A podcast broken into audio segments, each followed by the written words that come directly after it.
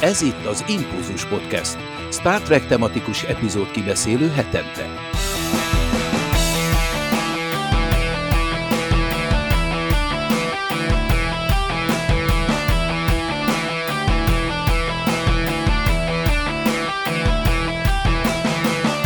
Szervusztok! Ez itt az Impulzus Podcast, a mai formáció pedig Zsuzsi, Laci, Elisvék, és jó magam, én Csaba vagyok. Sziasztok! Sziasztok! Sziasztok! Hello! És Dév is jönni fog, természetesen szokásos módon a szinkronos érdekességek rovatban tessék őt keresni.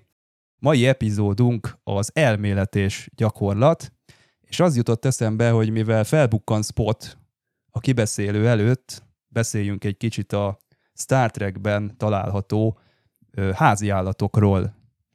Hát lehet, hogy nem úgy kéne ezt megközelíteni, hogy most ától Z-ig felsorolunk mindenféle tücsköt és bogarat, de azért mondjuk Dr. Floxnál mindenképpen megállnék. Csiga.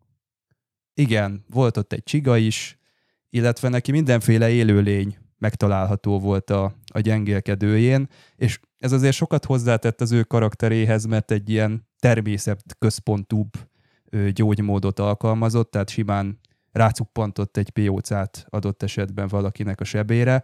Ez nekem egy üdes színfolt volt a eddigi Star Trek sorozatokhoz képest, mert a technológia alkalmazásán túl megjelent egy ilyen ember, aki egy, egy merőben szokatlan megközelítést uh, tudott nekünk itt prezentálni. Nem ember.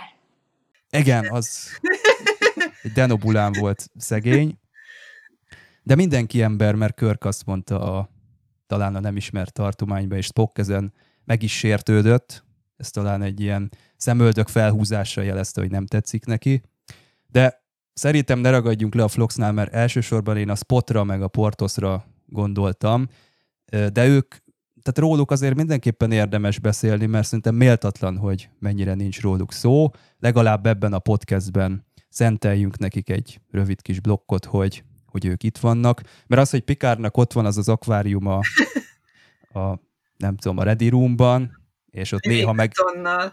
Igen, néha ott megjelenik egy hal, az szerintem nem, nem sokat tesz hozzá a kapitánynak a karakteréhez, de Portos Archerhez rengeteget szerintem, ugye ez fejezi ki az ő kötődését a földhöz, az ő gyökereit, és az Enterprise amúgy is azért jó nézni, mert emberi karakterek vannak egy, egy csillaghajó, nem az a Roddenberry féle szuperfejlett ember, de azért lelkes és kedves emberek, akik próbálkoznak az űrben, néha-néha ilyen csetlésbotlás ennek a vége, de, de bárki bármit mond, szerintem Enterprise nézni nagyon jó, és részben Portos miatt jó nézni a, az Enterprise, mert ott van Archernek, de itt egy kontrasztot hoznék, hogy a Star Trek Pikárban kár volt beletenni azt a kutyát, és kár volt annyira probózni, mert az első adandó alkalommal Pikár úgy faképnél hagyta azt a szerencsétlen ebet, hogy, hogy úgy eltűnt, mintha soha nem is létezett volna.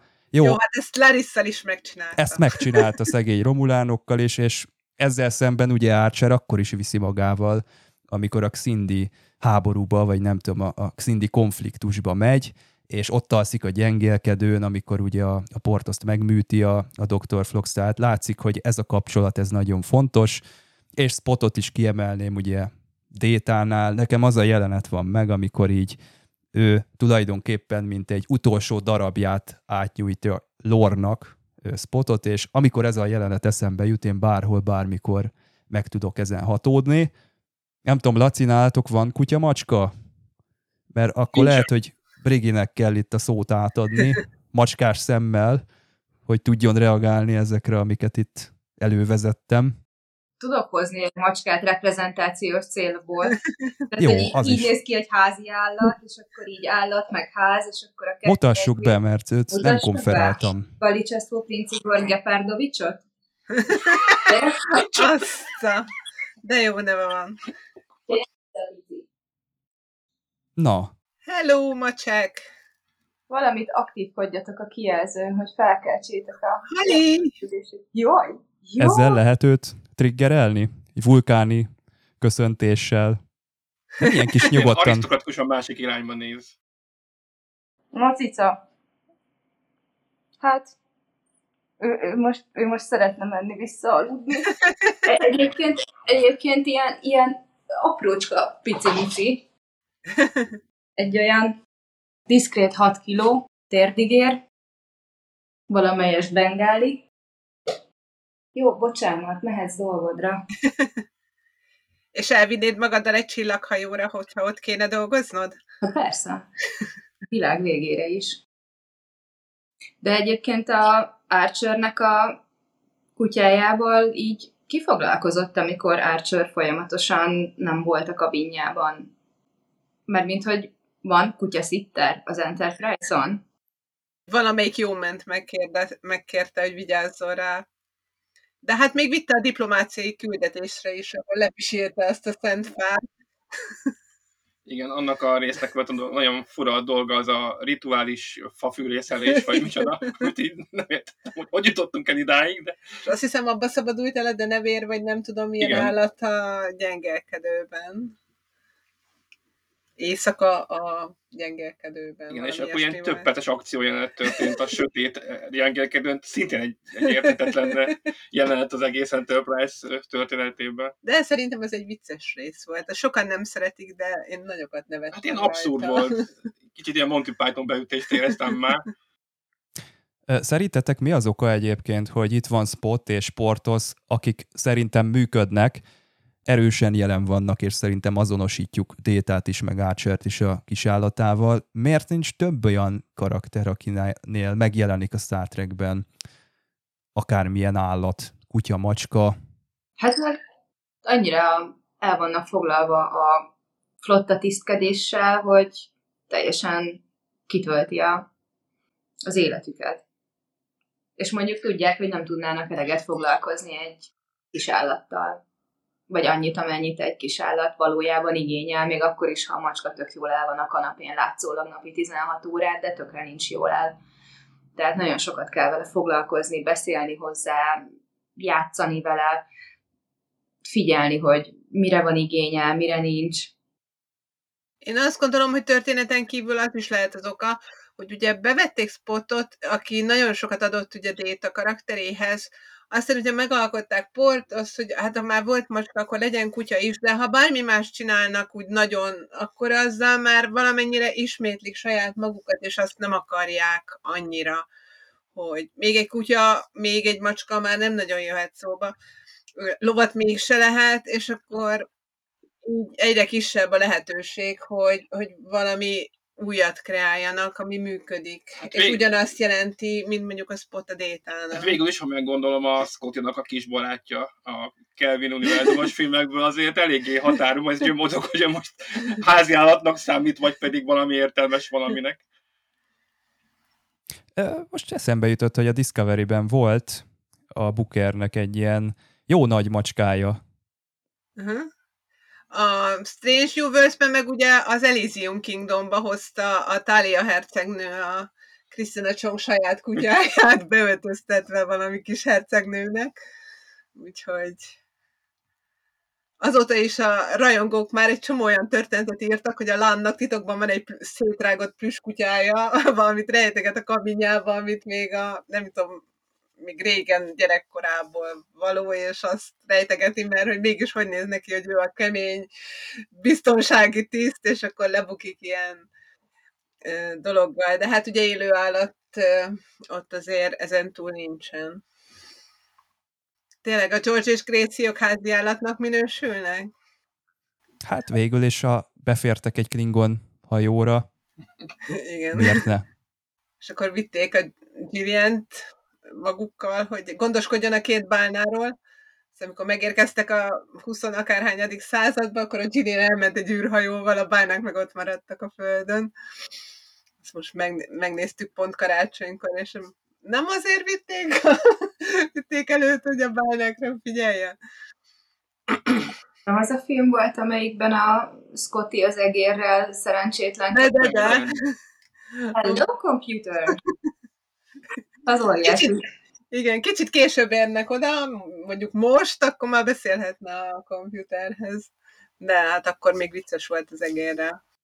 Ezt jó, hogy így felemlegettétek, mert azt hiszem van kapcsolat ezzel az epizóddal, amit ma fogunk megbeszélni, mert Déta, mint hogyha átlátszó alumíniumot emlegetne, ott a kilátóteremben, amikor összesűrűsödnek a bútorok ilyen furcsa módon. Egyébként szerintem Spotnak ma nagyon, van egy nagyon fontos jelenete, ahol nagyon sokat ad a történethez, hasonlóképpen, mint ami a Data's Day-ben is volt egy olyan jelenete, ahol, ahol nagyon-nagyon jelentős volt az, hogy ott megjelent. Na, ezt akkor majd, Majd ha ilyen ott- sejtelmesen mondod, akkor majd a kibeszélőnek a megfelelő pontján Igen. láncsd, Viszont- ráncsd le a leplet. Edukációs jelleggel elmondanám, hogy Déta nem jól eteti spotot. Mert csak egy nagyon éhes macska enne egy olyan szűk és mély tányérból, ugyanis van egy ilyen szakkifejezés, hogy bajuszfáradtság. És ez a- azt jelenti, hogy a macskáknak a bajuszának a végén lévő kis idegvégződések, azok túl stimulálódnak attól, hogyha bele kell dugnia a fejét egy tálba. És egyrészt nem érzékeli a környezetét, hogy veszély fenyegeti-e vagy nem, másrészt folyamatosan, ahogy hozzáér a tálka széléhez, az irritálja a bajuszkáját. Úgyhogy nem szeretnek ilyen szűk dolgokból enni, ezt Détának tudnia kellett volna. Ez így van, nagyon, nagyon érdekes megfigyelés. Nem véletlen, hogy Brigit hívtuk ma a kibeszélőbe. Ja. Mondjuk Déta azt se veszi észre, hogy a spot az hol fiú, hol lány. Ugye sokáig fiú, aztán kölykei születnek, aztán megint fiú lesz. És nem váltós. Lehet, hogy van benne valami alien vér is. Lehet, hogy valami alternatív valóságból így a mindenféle spotok. Egyszer, egyszer meg gyíkká változott. De már elfújt. De már meggyógyult. Figyelem! A következő beszélgetés spoilereket tartalmaz.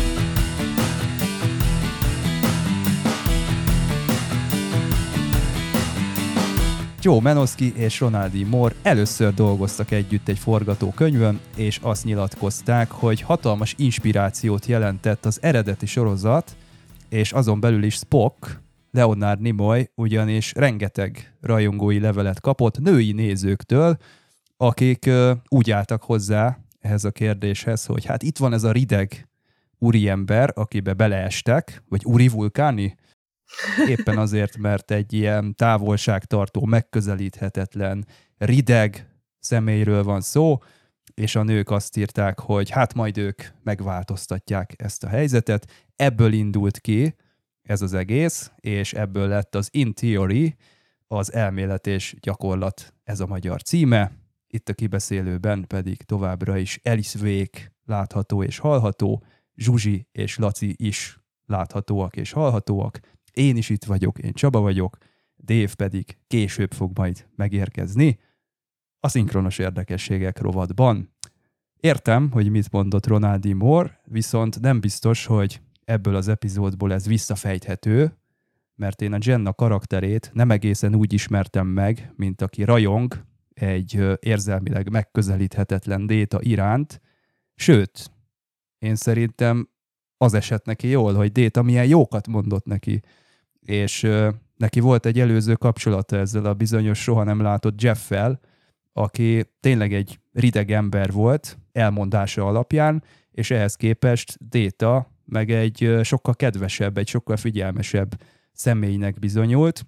Tehát a, az alapmotivációt és a epizódot nem tudom összefésülni, ami nem baj önmagában, viszont ö, azt sem tudnám mondani, hogy Déta egy érzelmileg teljesen nulla, vagy hogy nincsenek neki emóciói, mert ugye Ronaldi Moore azt is nyilatkozta, hogy azért jó ez a történet, mert Spockhoz képest neki még annyi érzelme sincsen, de hát ez nem biztos, hogy igaz, mert hogy itt Déta szint val, hogy ő már beállította a szubrutinjait ehhez a kapcsolathoz, és mi ez, ha nem egy szerelmi vallomás? Lehet ennél szebbet mondani egy embernek?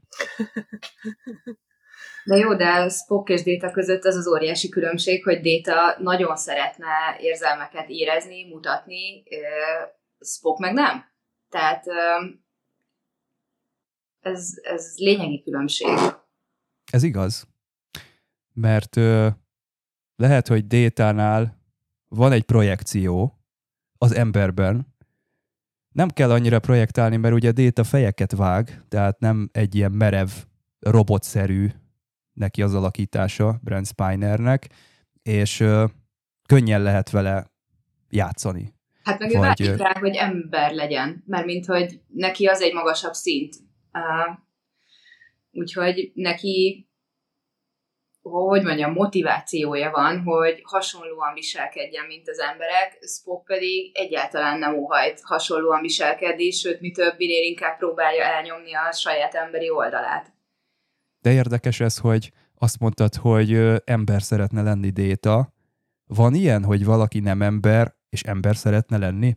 Én ezt sosem tudtam elképzelni, mert onnantól kezdve, hogy neked van egy motivációd, hogy te ember legyél, Szerintem te attól a pillanattól kezdve már ember vagy. Egészen egyszerűen azért, mert mi emberek is emberek próbálunk lenni, csak mi ezt úgy mondjuk, hogy mi minden nap jobb emberek próbálunk lenni. Hát igen, a törekvés az ugyanaz, és hát mondjuk a mi való életünkben azért nem találunk olyan lényt, aki ember akarna lenni, és nem ember, is a fikcióban, eh, ahol ugye Détát megelőzi mondjuk Pinocchio története, ami pont arról szól, hogy egy fabábú ember szeretne lenni, és az a kérdés, hogy mikor lesz ember, még mielőtt átváltoztatja a tündér, csak azáltal, hogy ő ember szeretne lenni, és olyan cselekedeteket hajt végre, mint az emberek, vagy pedig csak akkor, amikor elnyeri a jutalmát, és emberré válik. Úgyhogy, vagy mit jelent ez? Ez nagyon érdekes filozófiai kérdéseket vet fel arról, hogy mit jelent embernek lenni, és mit jelent arra törekedni, hogy ugye emberek legyünk. Hát, de ha Déta képes látszólag érzelmi reakciót mutatni, nyilván tanult mintázatok alapján megfelelő szituációkban adekvátan reagálni, és, és nem csak nem csak reakciókat adni, hanem akciókat is tenni, akkor tulajdonképpen nem sok különbözteti őt meg attól, hogy embernek tekintsük, hiszen emberként viselkedik. Spock nem. Tehát, hogy ő próbál, próbál vulkániként viselkedni mindig. Noha ő egyébként félig ember, tehát, hogy érdekes.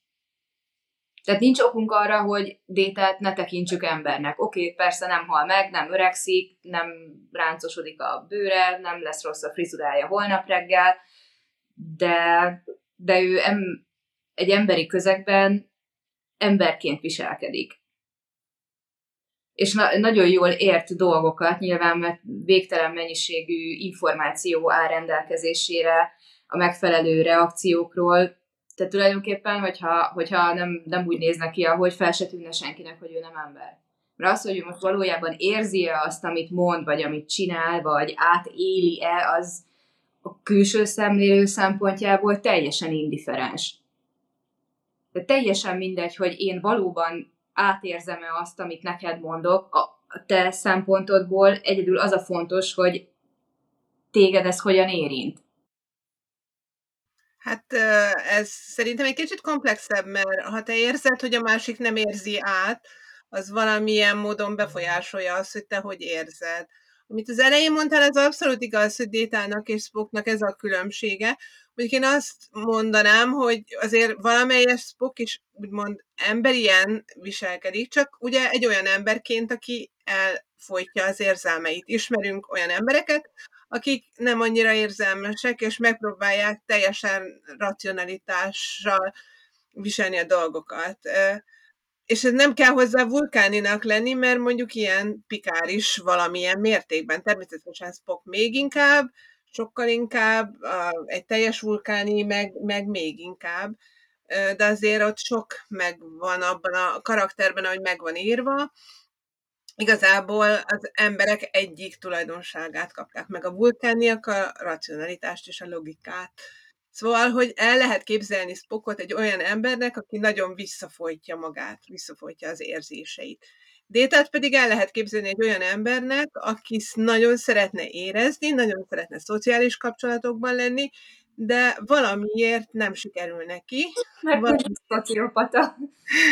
Van én, nem, én, nem, én nem szociopatát látok benne, ez teljesen... De nem, Tehát, máshogy viselkednek, szerintem teljesen úgy néz ki, mintha autisztikus spektrumon lenne.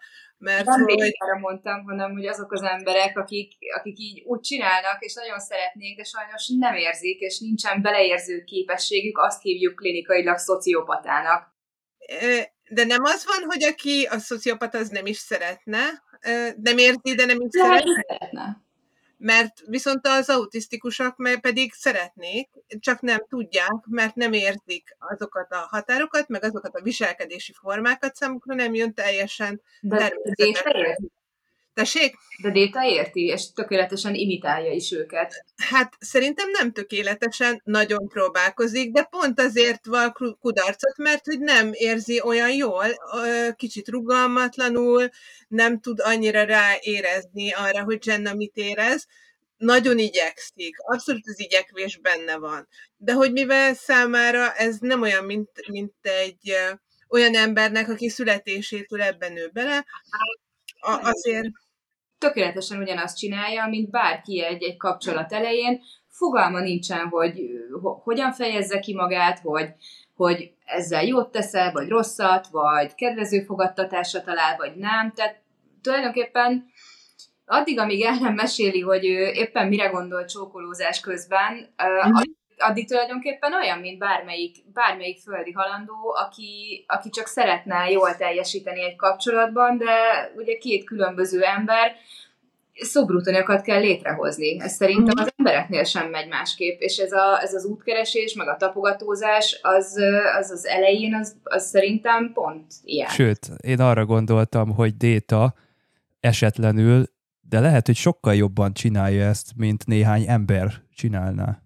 Igen, mert hamarabb levonja a konzekvenciákat, átrendezi a, az algoritmusokat, és sokkal hamarabb képes új viselkedésmódokat implementálni, mint mondjuk egy ember, akinek már vannak saját megszokásai, saját berögződései, vagy, vagy, vagy berögzült válaszreakciói bizonyos eseményekre vagy helyzetekre, amin egyébként tök nehéz változtatni, de hogyha egy másik ember is belép a, a, az atmoszférádba, akkor muszáj leszel alkalmazkodni hozzá megigazodni. És ez mondjuk emberként sokkal nehezebb, mint, mint uh, egyszerűen törölni pár rossz kódsort, és átírni uh-huh. a megfelelőre, miután kaptunk egy inputot, hogy ez lenne a megfelelő. Uh-huh. Hát igazából igen, ez érdekes, mert ha való belegondolunk, akkor valójában az emberekben is van egy kódsor, ami a DNS-ünkben van, de aztán ugye különböző tanulási folyamatok mennek rá, amik ezt változtatják, hogy ez hogy néz ki, csak ez sokkal, szerintem kevésbé tudatos az embereknél, és sokkal spontánabban fejeződik ki, mire felnőttek lesznek. Tehát addigra szinte láthatatlanul ráéreznek dolgokra. Van, aki jobban, és van, aki kevésbé. Mondjuk Rikernek ez jobb, sikeresebb sokkal, mint Jordinak. Én azt gondolom, hogy Jordi pont azokkal a dolgokkal küzd, mint Déta, pedig igazából ő ember, és ugye Déta meg android, hogy azokban a szituációkban, amikor barátként kell viselkedni egy nővel, akkor teljesen spontán, odafigyelő, kedves, támogatja a másikat, és abban a pillanatban, amikor romantikus kapcsolatot kell kezdeni, akkor borzasztóan ráfeszül, új rutinokat megpróbál beindítani, hozzá a holodekket, a hegedűst, a nem tudom, függetlenül attól, hogy hogy érez a lány, nem érez rá arra, hogy a másik mit szeretne, és egyszerűen ott botladozik ebben a kapcsolatban. És én ezt détában is úgy éreztem, hogy persze mindent megtesz, nagyon jól működik a Jenával való támogató kapcsolata addig, amíg nem próbálják meg romantikusan, és szinte teljesen, mintha kicserélődne, amikor beindítja ezeket a szubrutinokat, hogy ő egyébként ugye összekeres egy csomó filmből, meg mindenféleből egy viselkedési repertoárt, de hogy ez olyan mértékben eltér az ő saját természetes viselkedésétől, hogy hát majdnem creepy. Ugye az is rossz, hogy a lorra nagyon hasonlít Igen, ilyenkor. Ezt mondani, hogy, hogy igazából mi is azt csináljuk, hogy, hogy hogy otthoni családi környezetben felszedünk mindenféle mintákat, aztán az iskolában, a munkahelyen, az állandó környezetedben, esetleg filmekből, összeszedsz dolgot, és ez rakódik rád, de Détának ez nincs. Ő ebben a pillanatban, mint a chat GPT, egy végigmegy a, a, a, a neten, és körbenézi, hogy akkor mik vannak, milyen, milyen viselkedésformák, módok, hozazatok vannak, végigolvas az összes romantikus irodalmat és, és filmeket, és akkor abból, ami kijön, biztos vagyok benne, hogy te is furán néznél rám, hirtelen Humphrey Bogartot kezdeni utánozni valamelyik régi filmjéből, mert nem mert nem, nincs neki meg az a tapasztalata, ami szerintem egy, egy felnőtt embernek már megvan. Még nem csak, szerintem nem csak a tapasztalat hiányzik, én Détában azt hiányolom, hogy, hogy nincs az az érzésed, hogy, hogy ő saját maga marad. Még nincs kifejezve, De... hogy ki is Déta. De Abban a romantikus kapcsolatban nem tudja megőrizni ezt a valamit. Tehát teljesen átvesz különböző szerepeket, és nem marad közben Déta, míg egy ember saját maga marad, miközben használ bizonyos elemeket romantikában. Szerintem. Szerintem ott is a lényeg, hogy mi azt, azt feltételezzük, hogy déta van, de déta nincs. Déta egy óriási adatbázis, aki a megfelelő helyzetekben adekvátan reagál, de olyan, hogy dé- neki, neki ez a baja. Tehát, hogy Détának ez a baja. Ő az, az ember alatt ő nem azt érti, hogy szeretné, ha vérezne az ujja, hogyha belevág a konyhakéssel, hanem, hanem hogy legyen, legyen egy olyan, hogy én, hogy ő. Személy. Hát ez van, pontosan. De neki, neki nincs személyisége. De amíg nincs személyisége, addig nem ember. Addig nem tekinthető ember, de, de nincs személyisége. Éppen ez ezért, a lényeg. Éppen ezért fals ez az elvárás, vagy az a, az a hát kifogás, vagy nem tudom, krit, kritika détával szemben, hogy teljesen eltérően viselkedett, mint önmaga. Ő, ő, ő, nem, ön, ő nem önmaga, neki nincs, nincs önazonossága. Amikor senki nem figyel egy üres szobában, és amikor senki nem lát, akkor van ott a te. De egyébként, amikor társas szituációban vagy, akkor nincs olyan, hogy te. És ilyen tekintetben szerintem megint csak annál a pontnál tartunk, hogy nincs nagy különbség Déta és egy, egy random ember között, mert... Szerintem sem. Lehet, hogy jó, Déta nyilván túllő a célon, és, és túlságosan meglendül ez a romantikus ö, film, vagy, vagy romantikus regény, amiből ő merít, de szerintem ez csak, ez csak nagyságrend kérdése, vagy, vagy hogy mondjam, ez csak ügyesség kérdése, hogy ezt ki mennyire tudja elsajátítani, és hogyan tudja ezt megoldani. Szerintem csak egy művészi kifejezésforma volt arra, hogy ki, ki domborítsák Détának azt a karakterjellegzetességét, amiről itt beszélünk, hogy rendkívül adaptív, rendkívül gyorsan alkalmazkodik, e, ezzel együtt ezért nincs olyan, hogy már pedig én mondjuk elvárásokat támasztanak velem szemben, de én azt mondom, hogy ne haragudj, nem. Mert, mert, mert bármi miatt, nem azért, mert kellemetlen, hanem mert, mert én nem ilyen vagyok. Mert én, én, én fel tudok mutatni pár dolgot, amiben azt mondom, hogy én ilyen vagyok. És ez, ez vagy tetszik, vagy nem, nem tudok, nem tudok, nem akarok, nincsen hajlandóságom ezen változtatni. Détának azt mondja Jenna, hogy hát abba kellett volna hagyni a festést, és minden figyelmét neki szentelni. Puf, a bajta nem mondta azt, hogy ez nekem nagyon fontos, 7 órát beszéltünk meg, és amint ezt befejeztem, minden idegszállammal rád koncentrálok, alig várom, hogy este találkozzunk, szervusz, amúgy kedves volt az ajándék. Tehát, hogy értitek, hogy mire akarok mhm. kiukadni? Hát, mert abszolút nincs egy ilyen, hogy is mondjam, felnőtt ténye, tehát, hogy igen, még azt csinálja, amit mondanak neki ezekben a szociális szituációkban. Olyan szituációban, ahol neki kompetens érzése van, tehát a technológiában, a napi rutinban, ott azért hoz döntéseket rendesen, de egy ilyen ismeretlen terepen tényleg teljesen irányítható, úgymond. De nagyon sokban úgy viselkedik, mint valaki, aki nagyon ö, tudatosan és kívülről hoz be elemeket, amire erre hoztam, hogy úgy néz ki, mint az, azok az emberek, akik a spektrumon vannak, akik spontán módon nehezen ismerik fel a szociális jeleket, viszont megfigyeléssel és utánzással próbálják elfedni, ami egy kicsit erőltetetten hat náluk, és egy kicsit rigidnek. Ahogy a szociális is. És észre sem veszed, hogy valójában nincsen mögöttes tartalom, ezért marha veszélyesek. Tehát ez, ez lényegében, akinek nincsenek, nincsenek olyan mély érzései, vagy nem tudja őket kezelni, az kénytelen ha csúnyán akarok fogalmazni, manipulációval élni, vagy pedig, vagy pedig imitációval. És őszintén, hogyha valaki sír, és engem meg konkrétan idegesít, és alig várnám, hogy abba hagyja, de oda megyek, megsimogatom a hátát, és támogatólag lépek fel, akkor neki az jó lesz. Teljesen mindegy, hogy én közben azt gondolom, hogy édes Istenem, nem hallom a sorozatomat. Uh-huh. Tehát, hogy, hogy, és ezt elő, tehát ezt meg, sajnos, meg lehet, sajnos meg lehet oldani úgy, hogy ne vedd észre, hogy van-e mögöttes tartalom, vagy nincsen. Détánál persze rossz szándékot sem feltételezhetünk, mármint, hogy az, az, az nem opció az ő programjában, az ártó szándék, vagy a gonoszság. Hát az emberek... Igen, ezért, igen, ezért sem gondolom, hogy szociopata lenne az a megfelelő párhuzam, De a szociopátia, a, a szociopátia klinikailag az nem, nem egy hogy mondjam, az nem egy értéktelített fogalom, tehát nincsenek, nincsenek hozzá olyan negatív konnotációk, mint ahogy már elhasználták a popkultúrában vagy a hétköznapi beszédben. Az csak annyit jelent, hogy a beleérző képesség hiánya. Tehát, hogyha bevered a kislábújadat, akkor, akkor nem fogok felsziszenni.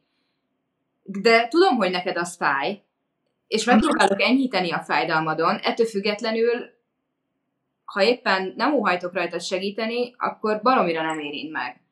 Uh-huh. De, de ettől én, vagy én, ettől egy szociopata nem lesz gonosz, mint ahogy a filmekben szokták ábrázolni. Egyszerűen ez csak egy, e, egyébként a szociopátia is elméletileg úgy tűnik, hogy egy spektrumzavaros mm, pozíció.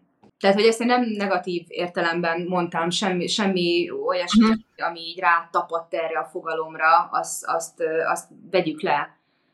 Jaj, megöltünk. Igen, közben el, elmentünk, hogy honnan is jöttünk. Az, szóval, hogy abszolút az biztos, hogy déta viselkedése az egy felerősített rész abban, ahogy mondjuk vannak olyan emberek, akik így viselkednének. Ez, ez így természetes.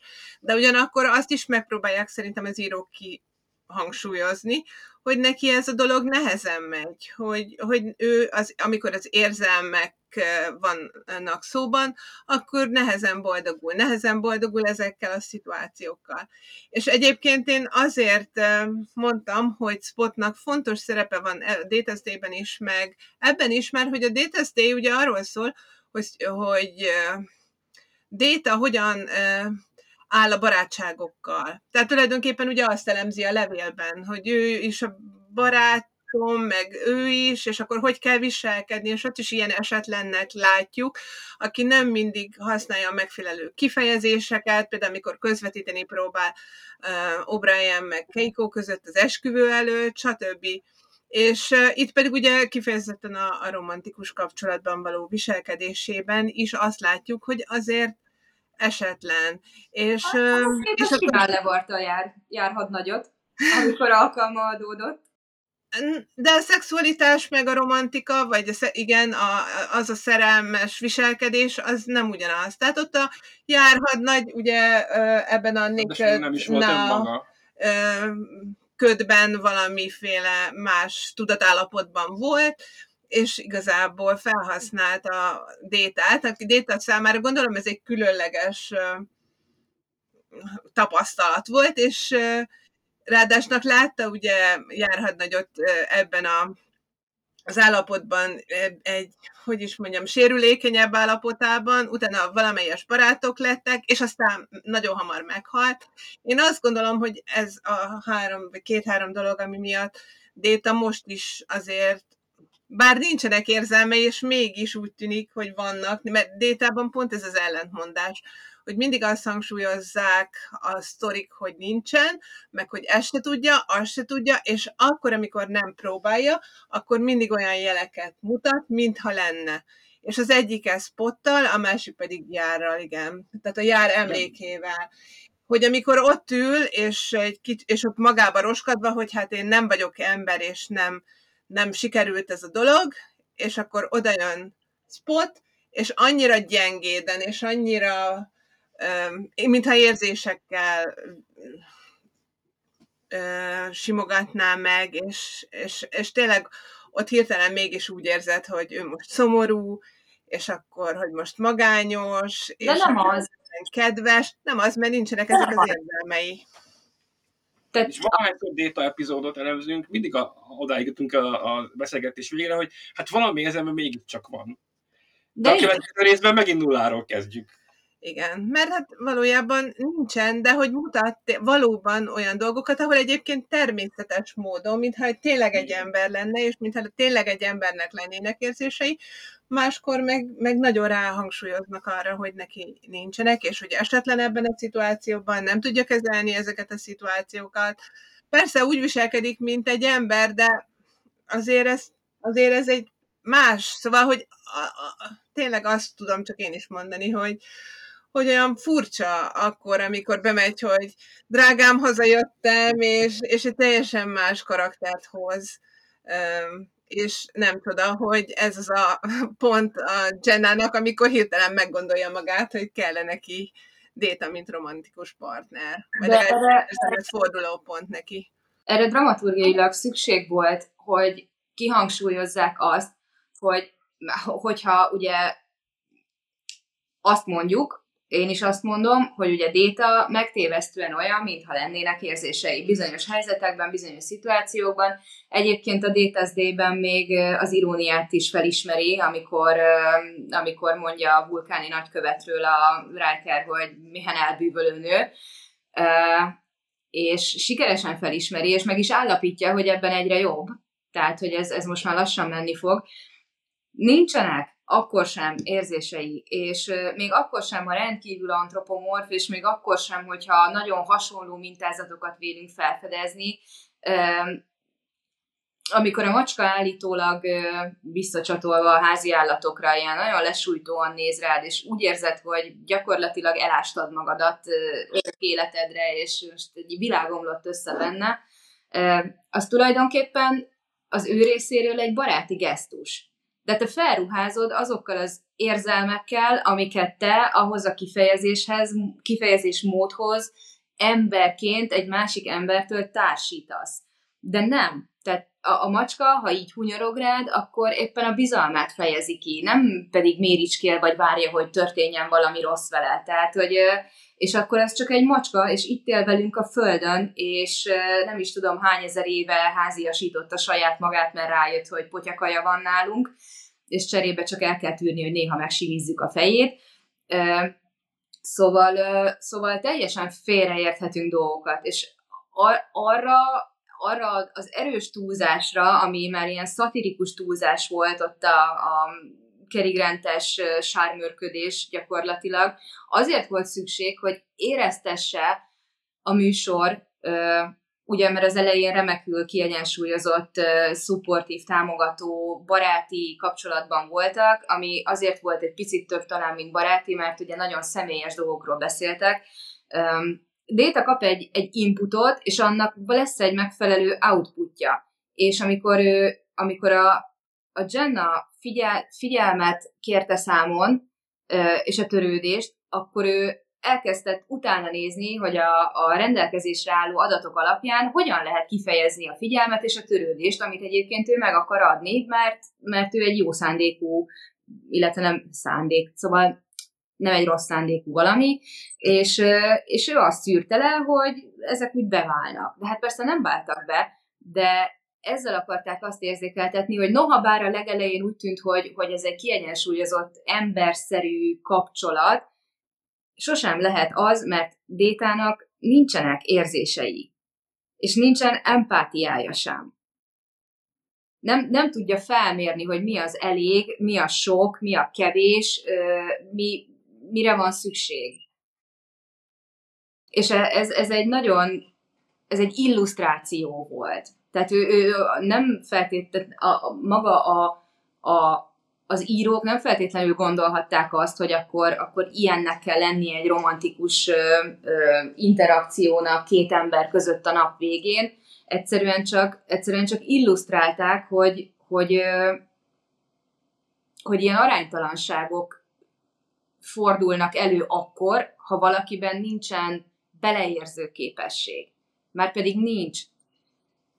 Persze, a... pontosan ez volt a, a cél. Tehát valóban nem az volt a cél, hogy megmutassa, hogy Déta mennyire sikeresen tud ezekben a romantikus kapcsolatokban elboldogulni, hanem az volt a cél, hogy megmutassa, hogy, hogy nem. Szeretne ebben. Egyébként érdekes, hogy már maga az, hogy, hogy ebbe belement, mondjuk részben azért, mert hogy az ő emberé válása, az a törekvés, hogy inkább emberhez hasonló legyen, is benne volt, de hogy igazából volt ez a Jenna felől jövő elvárás, aminek minthogyha a Déta megpróbált volna megfelelni. Miért? Hát tulajdonképpen a törődését és a, a nem is tudom, azt kifejezte azzal, hogy felvette ezeket a szubrutinokat, és megpróbált valami onni.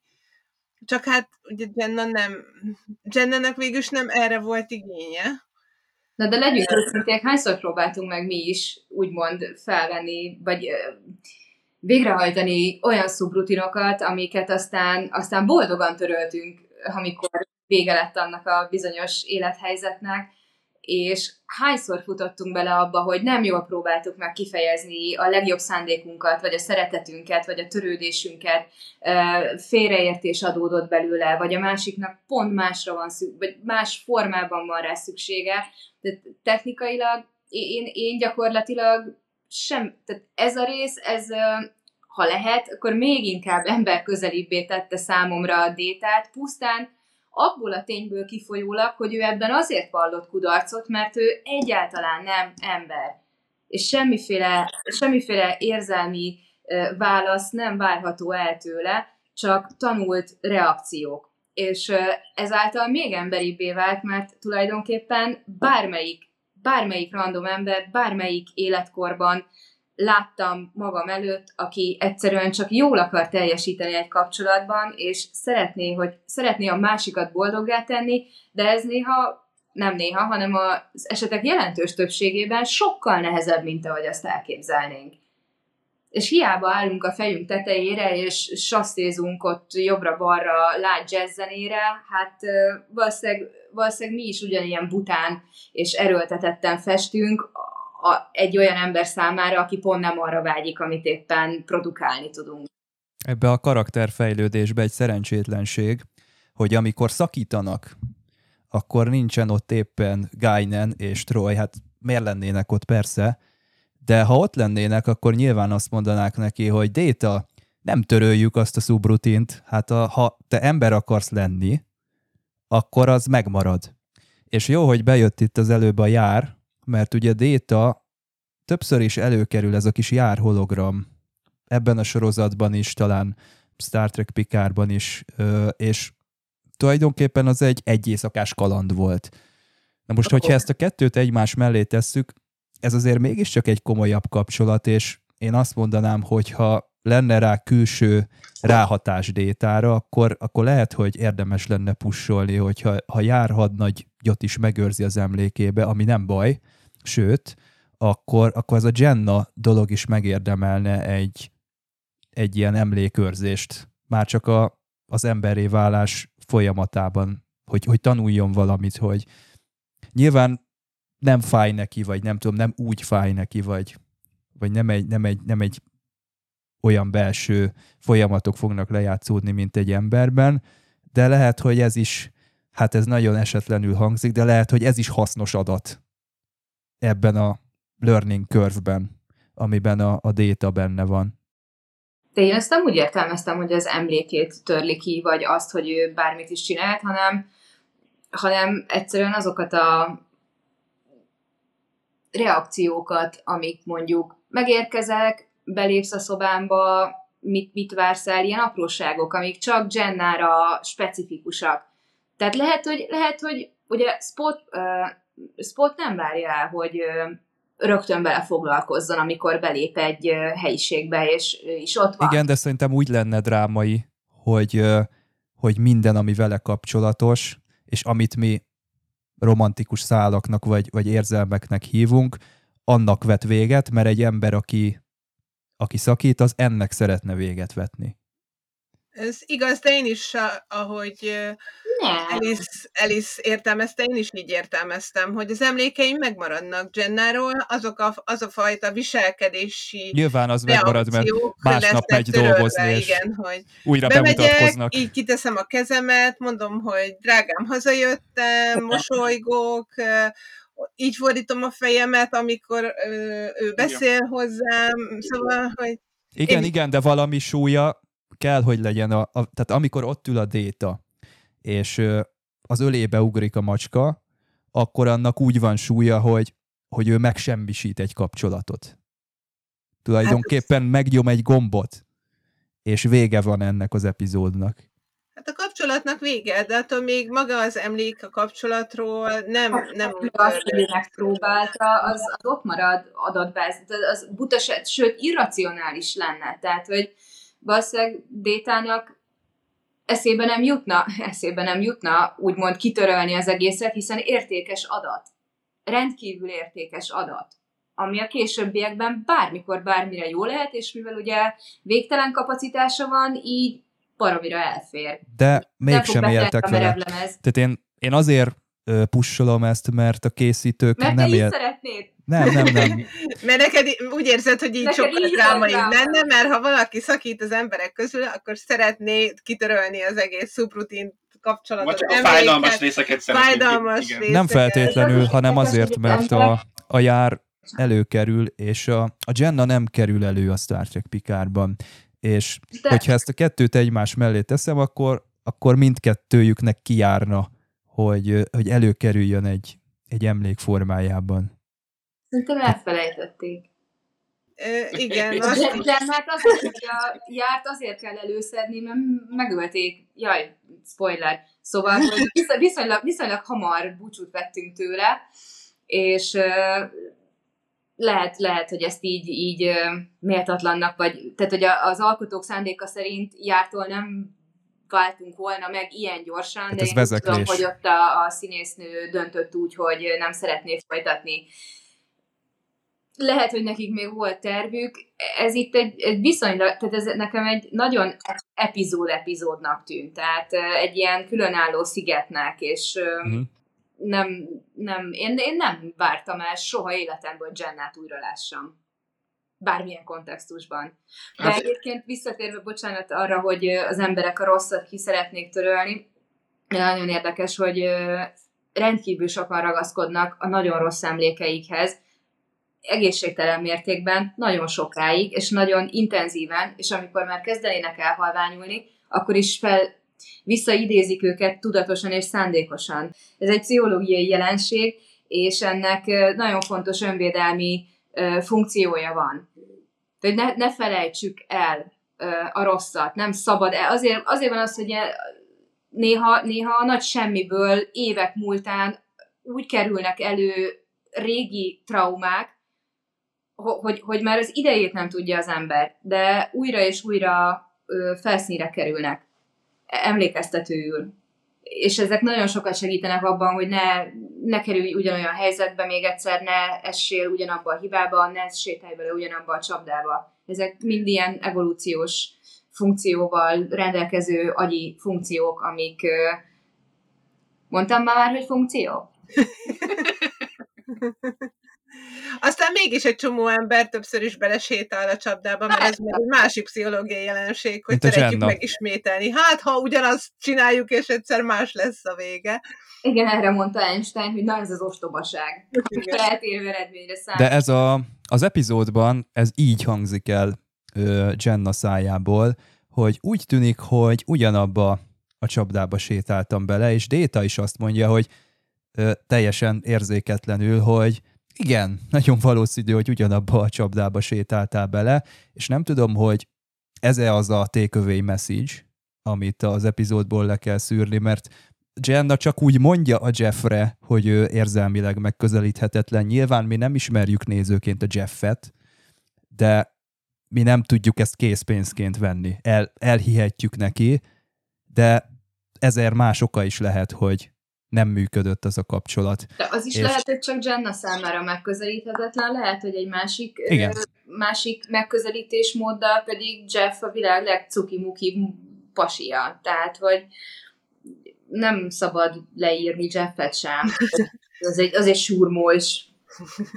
És Détát sem. Én úgy éreztem egyébként, hogy, hogy az a furcsa kettősség volt, hogy egyszerre igaz a párhuzam, mert hogy Jeffet nem lehet annyira elérni érzelmileg, a Détának meg nincsenek érzelmei, másrészt valahol igazságtalan is volt, mert mindig mondta, hogy a Jeff az nem bókol, nem csinál ezt, nem csinál azt, nem figyel oda rá. A Déta meg ilyen abszolút az ellentétét csinálta, és aztán a Jenna meg menekült, hogy volt egy olyan pont, amikor én úgy éreztem, hogy valamiért a Jennának szüksége van, hogy egy olyan férfibe szeressen bele, aki, aki nincs rátapadva, valamiért neki ezzel a pszichológiailag meg kell küzdeni. És ez nagyon jó, hogy ezt mondod, mert vissza akartam csatolni az elejére, mondta a Csaba, hogy ugye rengeteg levél érkezett, hogy a hölgyek oda voltak Spockért. Ez ugyanaz, mint a, amikor a sorozatgyilkosok halomra házasodnak, meg szerelmes leveleket kapnak a börtönben. Nem azért van, mert majd én meg fogom változtatni, hanem rendkívül rossz mintákat ö, hoznak ezek az emberek, és ö, ezek extrém esetek nyilván, de alapvetően keresik az ismerőst, a komfortzónát, és hogyha őket bántalmazták érzelmileg, vagy rideg, elutasító környezetben nőttek fel, ehhez a környezethez alkalmazkodtak, erre vannak stratégiáik. Egy támogató, melegséges, el, elhalmozó vagy gyengéd kapcsolatban azt se tudják, vagy tudnák, hogy hogyan kéne viselkedni, vagy, vagy tehát nem tudják definiálni saját magukat, egy, egy számukra teljesen ismeretlen közegben, elveszettek. Ezért van az, hogy rendszeresen ismétlődik a mintázat, és igen, Jenna is a, a Jeff félékre bukik, vagy, vagy akik a sorozatgyilkosoknak írnak szerelmes leveleket. Nem nyilván az önértékelési problémák ebből fakadóan, de, de ez, ez olyan nagyon sablonos dolog. De az a lényeg, hogy van egy, van egy számukra ismerős közeg, és hogyha valakinek a bántalmazás, mert mint az érzelmi bántalmazás az ismerős közeg, akkor, akkor utána nagyon furcsán, esetlenül, bután, sután, tehát pontosan úgy fogja érezni magát, mint Déta, egy, egy, egy egészen másfajta élethelyzetben. És az, és az diszkomfortot okoz, még akkor is, hogyha éppen egy nagyon kellemes helyzetben van, az ismeretlenség, és a, az, hogy nem tud felkészülni arra, hogy mi várható, mert nem ismeri, az borzasztó stresszt és frusztrációt jelent. És ezért könnyebb belemenni egy, egy ismerős, tehát hogy a, a, hogy van az a hülye mondás, az a, na, is, ismerős, rossz, meg a ismeretlen, meg izé. De, de értitek, hogy mire akarok kiukadni. Igen, igen, abszolút. Ez egy ilyen furcsa paradox, furcsa paradox komfortot ad, még az is, hogyha neked rossz, mert azt legalább tudod, hogy ez milyen, meg mi fog történni.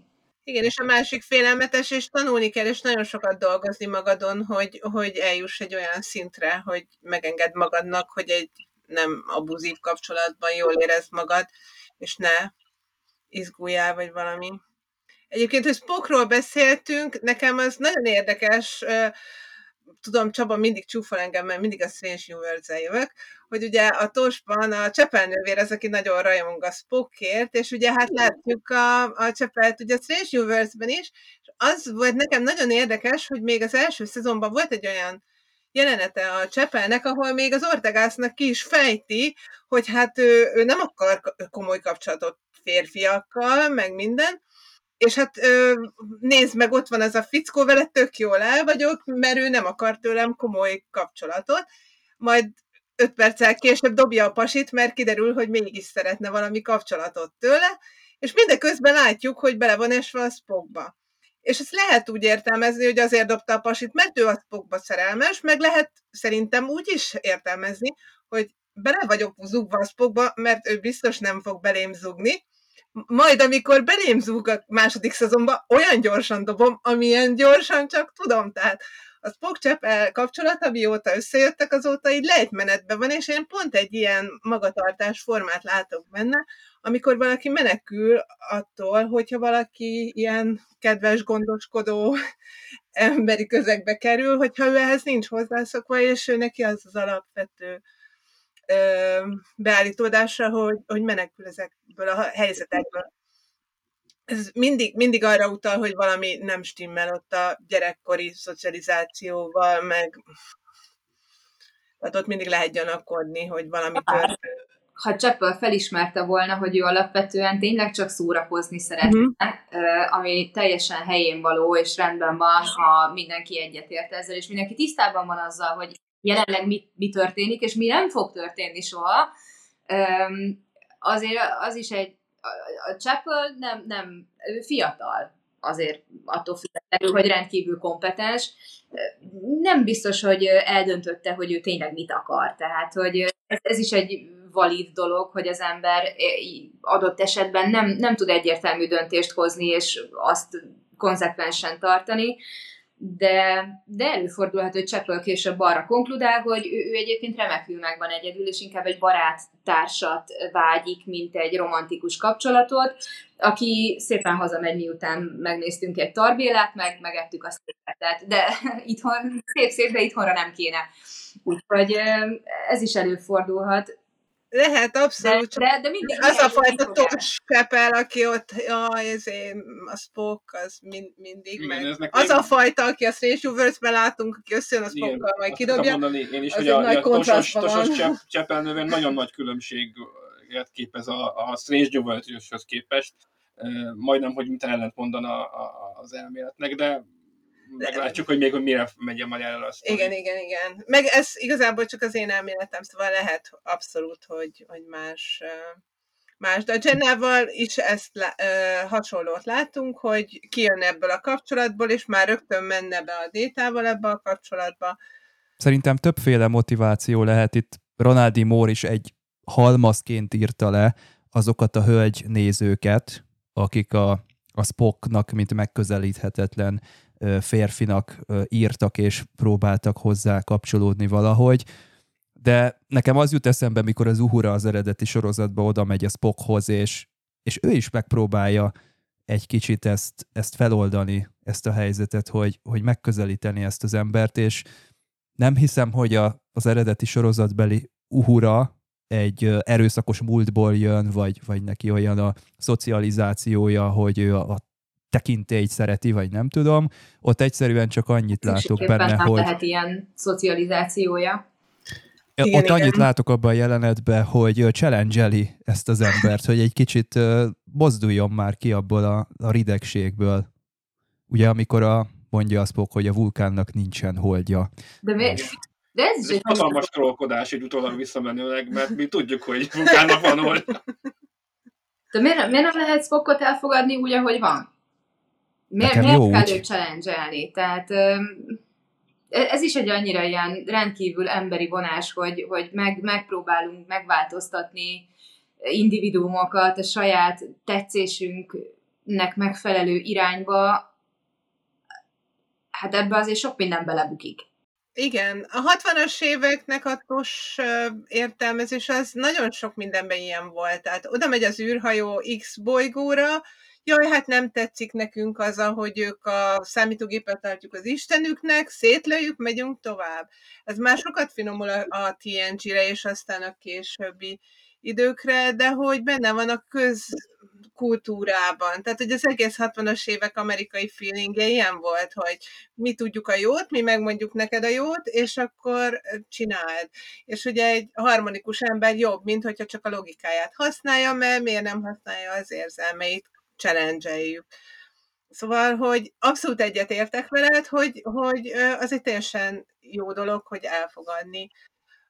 Bár ez is szerintem vannak, amikor elfogadni jó, meg van, amikor egy kicsit jó, egy kicsit kihívást tenni egy ember elé, hogy... Hát, ha van egy közösség, ahol van egy, egy, van egy nagyon nyakas ember, vagy egy nagyon, nagyon merev struktúra, uh-huh. akkor nyilván az, az valamennyire feszíti a közösséget, és előbb-utóbb valaki oda fog menni hozzá, hogy bocs, de emberek vagyunk. Nyilván a Tipolnak is ez egy ilyen szituáció az Enterprise-on, az első NX Enterprise-on, hogy, hogy így kóstolgatják, oda mennek, nem feltétlenül azért, mert nem tudom, nem fogadják őt el úgy, ahogy van, hanem azért is, mert próbálnak vele kapcsolatot teremteni, tehát egy hidat verni kettőjük között próbálnak ők szeretnék, hogyha őt oldottabban lá... ők nem úgy fogják fel, hogy ő vulkáni, ő nem fog feloldódni, ő neki az, az gáz, hogyha ö, egy ilyet csinál, hanem az az érzésük, hogy na, ez, ez az, erre az emberre, vagy erre a vulkánira ráfér egy kis szórakozás. Azért, mert nem bírunk kilépni a saját gondolati struktúránkból, és mi azt hiszük, hogy ami nekünk jó, az másoknak is jó, és ez teljesen mindegy, hogy ez egy másik ember, vagy egy másik faj. Nem jó. Neki, neki lehet, hogy tökre nagyon rossz, sőt, mi több tipolnak is milyen rossz volt, amikor uh, ugye a, egy kicsit felszabadította az érzelmeit a... Na, tudod. Uh-huh elmeegyesítés. Hányféleképpen volt ez lefordítva? Dave megmondja. Tudategyesítés. Igen, tehát... Elmeölelés. És hogy, hogy, kínlód, hogy kínlódott tőle, és milyen rossz volt neki. Pedig az ember azt hinné, az ember, nem a vulkáni, az ember azt hinné. Nem jó, nem szabad erőltetni. Jó, persze, ha valaki, tehát ez nem olyasmiről beszélek, hogy a szoba közepén hagyja a koszos zokniát, és te a falra mászol tőle, és annak a szennyesben a helye, más, nem, nem ilyesmiről beszélek. De valameddig szabad erőltetni, mert most pont láttam egy olyan Enterprise epizódot, hogy a Trip kivett egy tortát abból a, nem tudom, ételszekvenszerből, vagy azokból a kis fakkokból, ami az Enterprise-on van, és akkor ott a tipolt kínálgatta, hogy a hát, kóstolja már, ne, akkor még nem volt szerintem replikátor, vagy nem így hívták. Tehát ez az első NX Enterprise, ott csak úgy, egy szakács van. Tehát ott uh, adogatják. Mindegy, uh, az a lényeg, hogy kínálgatta neki a trip ezt a tortát, hogy na, egy kicsit, egy kicsit, és akkor a tipol valami felháborodottan reagált, hogy hát ez a cukor, meg mit tudom én, ez, ez teljesen töményű, ezt nem fogja megenni, és az volt az epizódnak a vége, hogy ott volt a tipolnak a kabinjában az a tömény cukormennyiség, tehát szerintem tök aranyos volt ez a szituáció. Nyilván nem kell annyira forszolni valakit, hogy de ez egy teljesen törjön. dolog, de amikor személyiségjegyeket, meg alapvető beállítódásokat próbálunk meg áterőltetni, mert nekünk jó. De erről nem volt szó szerintem az Uhuránál se. Tehát nem, ő... nem, nem. Igazából az érdekes az Uhura és Spock esetében, hiszen már évek óta együtt dolgoznak a hajón, de hogy másfelől viszont azt gondolom, hogy ez egy nagyon korai epizód, tehát ugye ezzel hangsúlyozzák ki a Spocknak az érzelemmentességét. Tehát ez, ez, által, ez egy olyan szituáció, ami aztán bemutatja nekünk, hogy Spock Spock hogy viselkedik, hogy Spock hogy el nyomja ezeket az érzelmeket, és csak a logikás felé, és hogy nem, hogy, hogy viszonyulnak hozzá mások. Szóval, hogy dramaturgailag értem, hogy csinálták, amúgy pedig igen, egyetértek, amit Elis mondott, hogy nem mindig nem mindig jó, főleg amikor alapvető személyiségről van szó. Úgyhogy bizonyos, bizonyos dolgokban jó, ha az ember megismer új dolgokat, meg azt szokták mondani, hogy a komfortzónádat egy kicsikét lehet bővíteni, mert így tanulsz új dolgokat, így ismered meg jobban magadat más szituációkban. Én pedagógus vagyok, szóval nehéz azt mondani, hogy fogadjuk el a hat évest úgy, hogy nem tud olvasni. Szóval, hogy... Nem ilyesmi. igen, abszolút. És abszolút tudom, hogy te pedig nem erre gondolsz, csak hogy, hogy igen, vannak dolgok, amikben meg lehet változtatni, és vannak abszolút olyan dolgok, amikben pedig úgy kell elfogadni az ember, ahogy. Most pedig azt fogjuk elfogadni, hogy a szinkronos érdekességek jön feltartóztathatatlanul, ezt meghallgatjuk Dévtől, utána pedig összefoglaljuk ezzel az epizóddal kapcsolatban, hogy mit gondolunk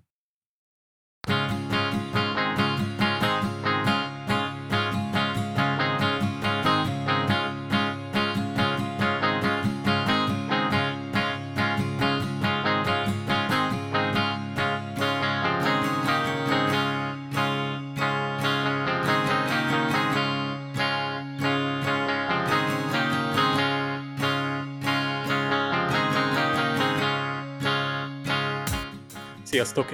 Mostanra is hoztam szinkronos érdekességeket egy romantikus epizódhoz. Meg bizony Déta és Jenna egy pár lesznek. De ez érdekesség, hogy a magyarban Déta és Jenna már azelőtt tegeződnek, hogy ez a romantikus kapcsolat létrejött volna közöttük. amikor ott szerelik ugye ezt a torpedót.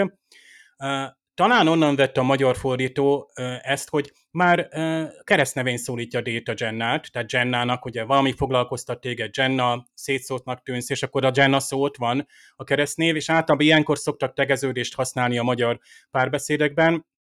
Egy kicsit előre szaladt szerintem itt maga az eredeti író is, hogy már ilyen hamar ők tegeződnek. Persze lehet, hogy jóban voltak, nem láttuk. Nekem egy kicsit így derültékből jött ugye ez a már eleve a barátságuk is. Ha többet láttam volna egy párszor néhány epizódban, akkor például érdekes lett volna, hogy ez hova bontakozik ki.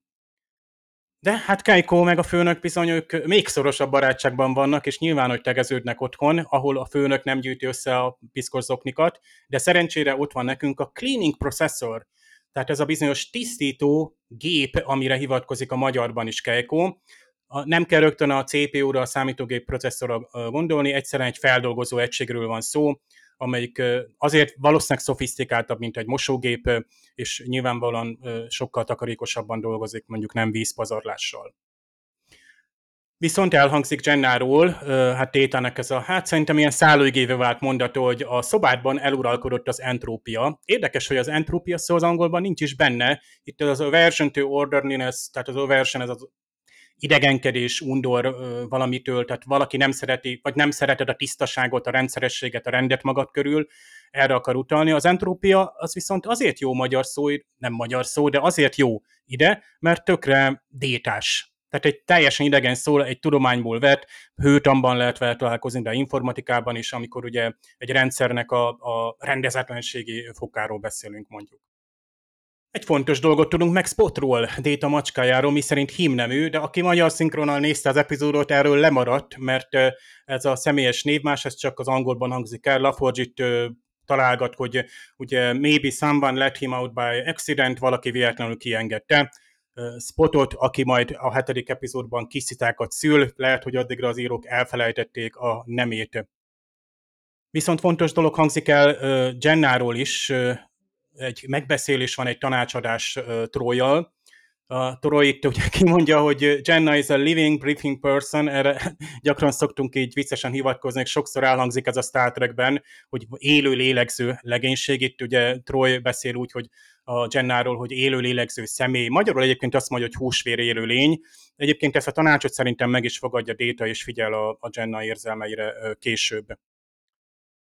Picard viszont hisz a szellemekben. Azt mondja, hogy perhaps we have a poltergeist az angolban. Ugye poltergeist amúgy német szó, amit ugye átvett az angol, tehát poltern, kopog, kopogás, kopogó szellemről van itt szó és ilyen szó a kindergarten is az óvoda, ami így bekerült, ugye ez a iskola előtti előkészítőket is szokták néha így nevezni kindergartennek.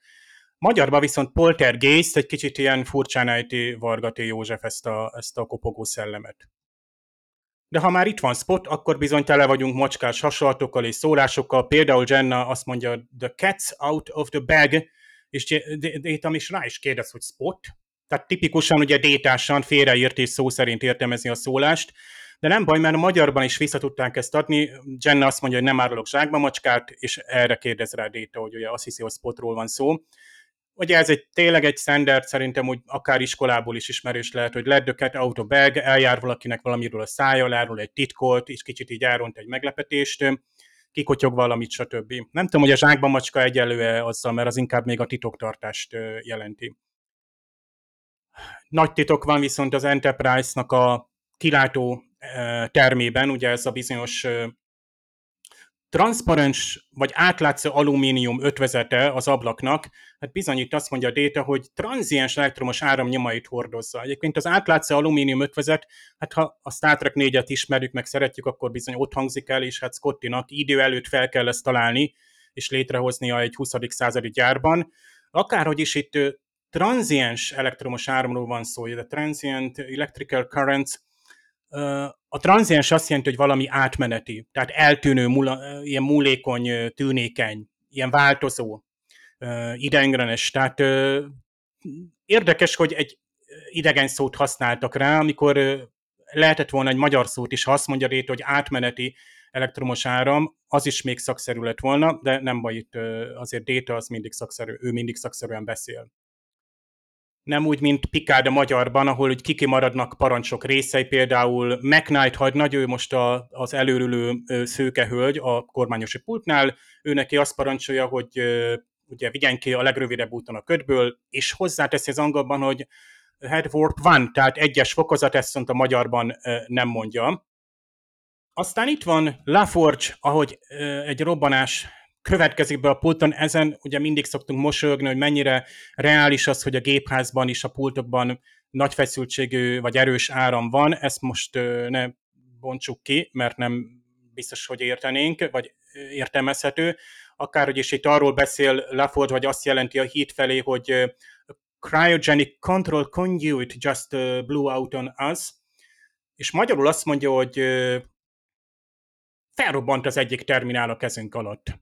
Hát felrobbant, hát egyébként tényleg elhangzik, hogy felrobbant, de csak annyit mondta, hogy terminált, ez a bizonyos kriogén vagy kriogenikus szabályozó vezérlő csatorna erről nem beszélt. Ez egy ugye vezérlő csatorna vagy kábel csatorna, és onnan történt egy ilyen kisülés. Hát ezt nevezte végül is robbanásnak a Laforge.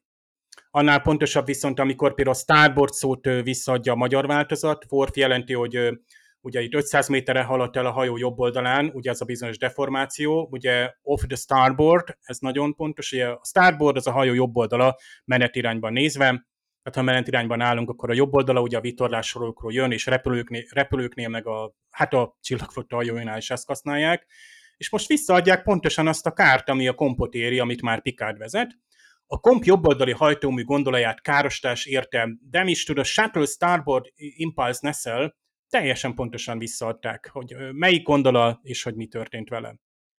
Viszont az már egy kicsit hiányosan fordítják, itt elhangzik egy szakszó, ami viszont Star Trek kifejezés, és nincs, nem létezik amúgy.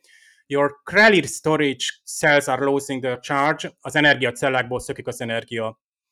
Krelid energiacellákról van szó. Egyébként ezt még annak idején Rick Sternbach találta ki, a kézi fézerekre kezdték használni. Ez egy energiacella, tehát egy nagy hatékonyságú energiatároló.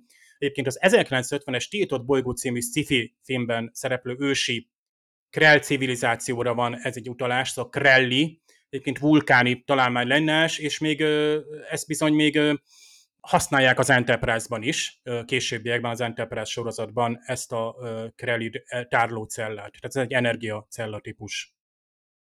Nagyon pongyolán fordítják viszont Pikárnak már a, azt a hát, javaslatát, mi szerint ugye azt kérdezi magyarban, vagy pontosan azt jelenti, hogy nem tudok több energiát irányítani a mikrofúziós fúvókákba. Microfusion thrusters, ugye ezek valószínűleg ilyen kis fúvókák, amikkel a mai rakéták is rendelkeznek, amivel gyakorlatilag ilyen irányt szabályoznak, tehát nem a főhajtóművek, hanem ezek a kis szabályozó fúvókák, amelyek manőverekre teszik alkalmassá a rakétákat. Itt viszont Picard az eredetiben kérdezi, is there a way to transfer the microfusion thruster so I can get a power boost? Tehát ugye ő több energiára akar, power boosterra van szüksége a Picardnak, de hát, és ezt kérdezi. Aztán ez a bearing, tehát ez a pálya iránybeállítás egy kicsit furcsa, hogy új irány 2, illetve 285, egy kicsit furcsa, csak hogy ugye Picard rosszul olvassa le talán, és akkor utána kiavítja magát, tehát ugye eléggé vészhelyzetben van. Aztán az átirányítás, hát ismerjük, mindig van energia átirányítás lehetőség, de egyébként ilyen, ez szerintem elég reális azért, és Picard is itt azt mondja, hogy I'm rerouting the secondary deuterium supply, ugye ez a, hát ez a tartalék készlet ellátás utánpótlást, azt akarja a másodlagos deutérium tartalékot átirányítani. Magyarul csak annyit, hogy a másodlagos energiát irányítom át. Hát, deutérium az viszont ugye az maga a, a, az üzemanyag lenne, tehát igazából azt a tartalékot, annak a tartalékát próbálná átirányítani, még tudjon manőverezni valamennyire. És akkor elhangzik megint egy ugye mindenféle akciófilmben ismert kifejezés, hogy fel fog robbanni, hogy a komp szerkezte súlyosan károsodott, fel fog robbanni. No, ez viszont tényleg kicsit konyha nyelv, mert ugye itt a shuttles inertial dampeners have failed, it is breaking up. Na most a breaking up, ez inkább így szétesik, szét, hát szétrobban még az is lehet, mert végig ez egy robbanásszerű, de szerintem pontja le ez a fel fog robbanni. Komp szerkezete végül is tehetetlenségi csillapítókról, ezt Star Trekről lévén szó nyugodtan ki lehetett volna mondani.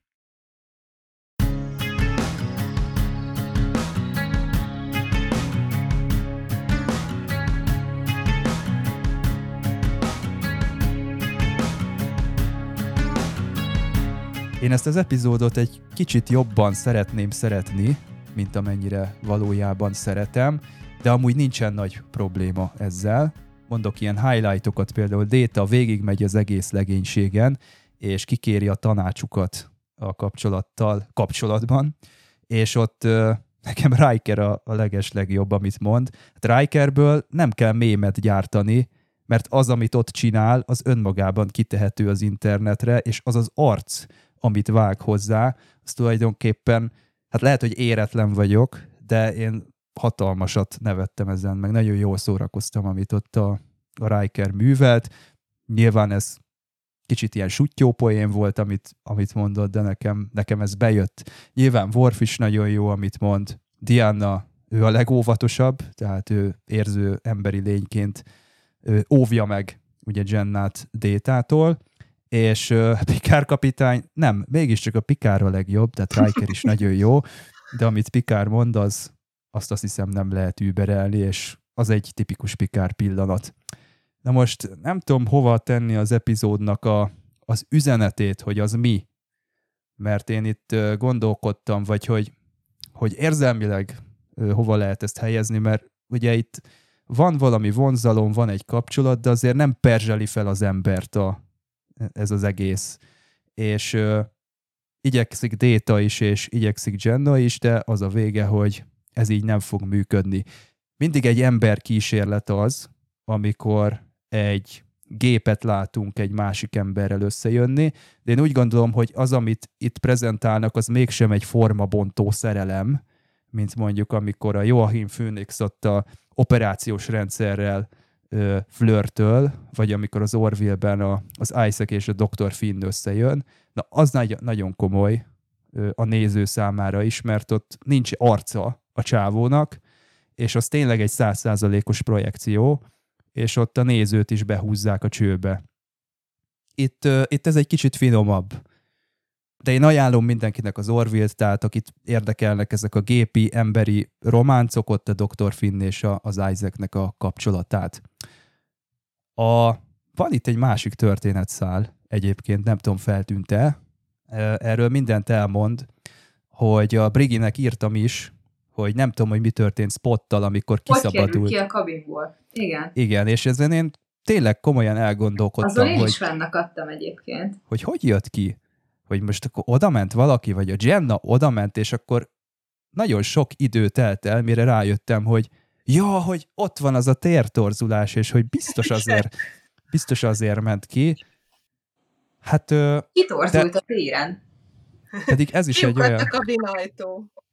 Ronaldi Mórék elmondták, hogy igen, ezt bele kellett erőltetni, ezt a történetszálat, pedig én ezt érdekesnek találom, tehát én tökre néznék ilyen tértorzulásos epizódot, de valahogy, ahogy ezt a kettőt így össze ez úgy üti egymást, vagy nem tudom, tehát annyira érdektelen lesz az a másik dolog, meg hogy a Pikárot jelentkezik, hogy majd akkor ő vezeti a kompot, oké, okay, whatever, úgy is tudjuk, hogy visszajön, tudjuk, hogy megoldódik a probléma, tehát nem, nem nagyon érzem ennek a, ennek a dolognak a súlyát, de, de nem tudom, hogy, hogy, hogy miért. Tehát uh, nyilván Zsuzsi azt fogja mondani, hogy azért, mert nem fejlődik ettől most senki, hogy ez történik, a karakterekhez nem ad hozzá. Ezzel egyet értek, de, de néha azért nem is értek ezzel egyet, mert a, tehát nem, nem kell mindig a karaktereknek fejlődnie, meg azért vegyük észre, önmagunkat a buborékban, tehát nem mindenki ilyet akar nézni, hogy, hogy karakterfejlődés. Egy nagyon hangos és népszerű ö, magyar véleményformáló azt szokta mondani, hogy kalambót akarnak nézni az emberek, és ezt már én teszem hozzá, hogy a kalambónak a, a gyerekkorára senki nem kíváncsi, nem akar senki olyat, hogy a, egy másik kalambót lásson a, a sztorinak az elején, mint a sztorinak a végén, ö, tehát éppen elég az, hogy megoldja azt a, azt a rejtélyes gyilkosságot, de azt oldja meg, és azt akkor úgy oldja meg, hogy az, az tényleg nagyon furmányos legyen, Aztán, hogy a Kalambó mit érez meg, mit tud meg, nem tudom, ne pszichologizáljunk ezzel. Igen, ezzel. azért a feleségét azért szeretném látni. Arra kíváncsi vagyok. Szerintem sok olyan néző van, aki azt mondja, jó ez így. Tehát, hogy említés szintjén elég, elég nekünk a felesége. Szóval ezzel csak azt akarom mondani, hogy, hogy én érzek indítatást, hogy ilyen, ilyen tértorzulásos dolgokat lássak Star Trekben, és ez valahol máshol megvalósítva szerintem tök jó lett volna. Itt annyira extrém módon más volt, hogy tényleg csak erre a kapcsolatra kellett volna koncentrálnia ennek, a, ennek az egész dolognak. Hát itt sok mindent elmondtatok, a, tulajdonképpen ennek a dolognak a pszichológiájával kapcsolatban. Ez mindig egy, egy jó játék, hogyha, hogyha a néző az valamit vetít, de nem biztos, hogy a képernyőn az történik, amit a néző vetít, mert akkor az, az ilyen beszélgetésekre ad lehetőséget, hogy többfelől is meg lehet nézni ezt a dolgot, és nem biztos, hogy, hogy az történik ott, amit én szeretném, hogy történjen, és nekem ez a takeaway message, hogy érdekesnek tűnik az alapfelvetés, hogy egy gép meg egy ember így összejön, de nem biztos, hogy ez az epizód olyan lesz, mint amit sokan várnak tőle, hogy legyen. Tehát nem kerülünk közelebb ahhoz, hogy, hogy lehet-e ilyen kapcsolatot csinálni, vagy, vagy mik ennek a buktatói, mert én egész egyszerűen, ha nagyon-nagyon leegyszerűsítem, akkor nap végén két embert látok, aki, akinek nem sikerül, nem találják meg a közös nevezőt, és Déta itt akár ember is lehetne, meg akár gép is lehetne, ez ugyanígy alakult volna.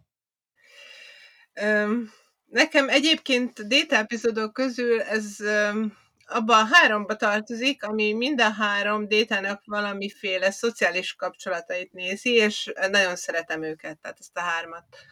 Az első az Offspring, ami, amiben ugye a Déta lánya van, tehát egy apa-lánya kapcsolat, a Data's Day, ami a barátokkal való kapcsolat, és ez a próbálkozás a rom- románcra, ami ugyan nem sikerül, de szerintem egyrészt az, hogy nem sikerül, az az rávilágít arra, hogy miért nem, hogy milyen déta, és miért nem sikerül, de ugyanakkor, ahogy ti is többször mondtátok, hogy ezt akár egy ember is megélheti, lehet, hogy most egy sokkal kihangsúlyozottabb, kicsit karikatúra szerűen elnagyított dolgokat csinál a Déta, de hogy mind, mindannyian csinálunk hibákat. Minden olyan részben, amikor Déta próbál emberibb lenni, és az emberi kapcsolatok ugye nagy részét adják az emberségnek, és ezekben próbál navigálni, akkor mindig tanulunk magunkról is, és az emberi kapcsolatokról.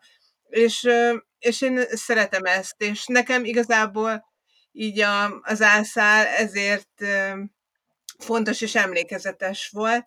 Egyébként a bészálnak nekem semmi problémám nincs azzal, hogy a tértorzulás van, és én szerintem az egész jól megfér, hogy itt a macska kiment, ott meg az ajtó, hát a, a nő, amikor beszorulott a, az épadlóba, az, az, az egy kicsit fura, viszont nagyon emlékezetes, arra tényleg emlékeztem, hogy ez van, amit én kihagytam volna az, hogy a Pikár beül a shuttle és el... De miért? Miért a kapitány? Miért ebben a helyzetben? Nem olyan az epizód, hogy kihangsúlyozná. Mert vannak olyan epizódok, amikor illik a Pikárhoz, hogy most beüljön, de akkor ha legalább a Déta, vagy a Jenna menne, vagy, vagy a szituáció bármi módon kapcsolódna az ő sztoriukhoz, azon túl, hogy egyszer a, a spot meglógott, akkor jobban szeretném, vagy ha vagy mint a Losznál, hogy valamiféle allegória lenne a B-szál az A-szálhoz, bármi, amit össze tudunk kapcsolni. És én azt gondolom, jó szál is lehetett volna, csak nekem nem hiányzott ott az a megoldása, ami nekem esetlen volt, és amikor az egyetlen dolog, amire tudok gondolni, hogy miért a Patrick Stewart megy a, a shuttle az az, hogy a Patrick Stewart rendezte a részt, akkor ott valami probléma van a belső értelmezéssel, tehát hogy belülről nem tudom megmagyarázni. Úgyhogy ez egy picit negatív volt, ettől függetlenül én továbbra is igazából kedvelem a, az ászállat, megmondom a Bőszálnak a, ezeket a tértörzsölásos részeit, mm, úgyhogy számomra ez egy jó epizód volt, és jó volt újra megnézni, meg jó volt most beszélgetni róla, érdekes volt nagyon. Hát számomra ez egy fél jó epizód volt, mert én, eh, én nagyon élveztem, mindig élvezem, amikor a détának az érzelmeit eh, eh, piszkáljuk, és ezt könnyen megvizsgáljuk, bár ahogy mindig megállapítjuk, hogy mindig azt történik, hogy kettőt lépünk előre, aztán egyet hátra, és, és ez, ez egy idő után már kezd zavarni. Ami egy picit szintén zavar, az a Brent Spinernek a játéka időnként, hogy néha néha túl sok érzelmet visz bele az arcába, mintha, néha úgy érzem, mintha lórülne ott, több ilyen is volt ebben a részben. Mindenes mondom mindig a reklámra vágás előtt, nem tudom, hogy ez mi köze van ez. És amikor erre az epizódra készültünk, és a Csaba átküldte jegyzeteit, és utána nézünk a, a, a különböző könyvekben a Ronaldinho nyilatkozatát a, a, a Spockról és a, a, a rajongóiról, ezt értem, hogy ezt akartad mondani, de nem nagyon látom viszont ebben a részben. És hát ugye a másik felét pedig konkrétan untam. Tehát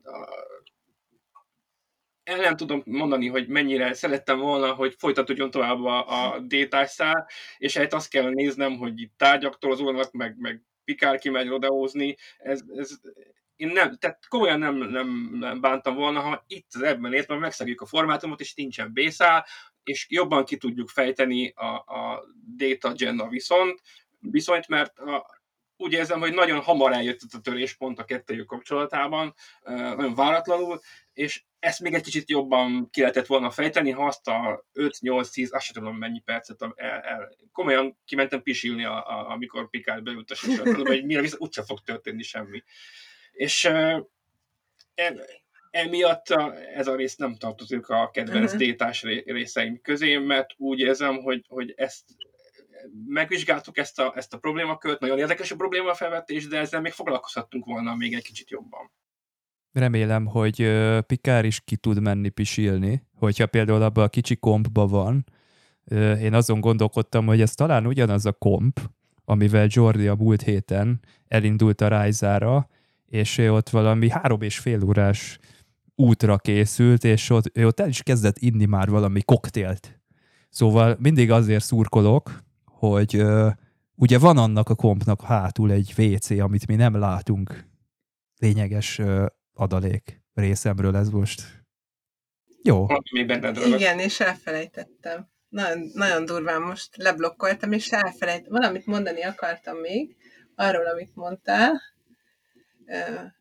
Hát, Bészál. No. Bészál, mondja még. Brent Spiner arcvágásai. Nem, még. Mondok én is valamit, hát ha arról majd eszedbe jut, hogy mit szerettél volna, hogy én viszont szeretem, amikor a, a déta az kicsit kimozdul a détaságból, tehát amikor ezt a úgy mondtátok, hogy ilyen lore szerepet vesz föl. Igen, igen. Brent Spinernek ezek a jelenetei szerintem fantasztikusak, ahogy kitölti azt a italt, és akkor odaviszi, és elkezd énekelni. Szóval én nagyon szeretem a... Mindig azt szoktam mondani, és a, a Dave ezen elkeseredik, hogy én a, a, a Brent Spinert ezt annyira többnek látom, mint a Data. A Détát is fantasztikusan jól hozza, és egy, egy iszonyatosan ikonikus szerep, de megdöbbentő, hogy a Brent Spiner az mennyire nem a Data. Tehát, hogy neki mennyire jól áll az, amikor van benne egy ilyen kis ö, sutyóság, egy ilyen kis gonoszság, hogyha lorról van szó, akkor, akkor látszik, Azért, hogy ez... mert ez... emberi. Azt tetszik. Igen. A hasonlóság tetszik.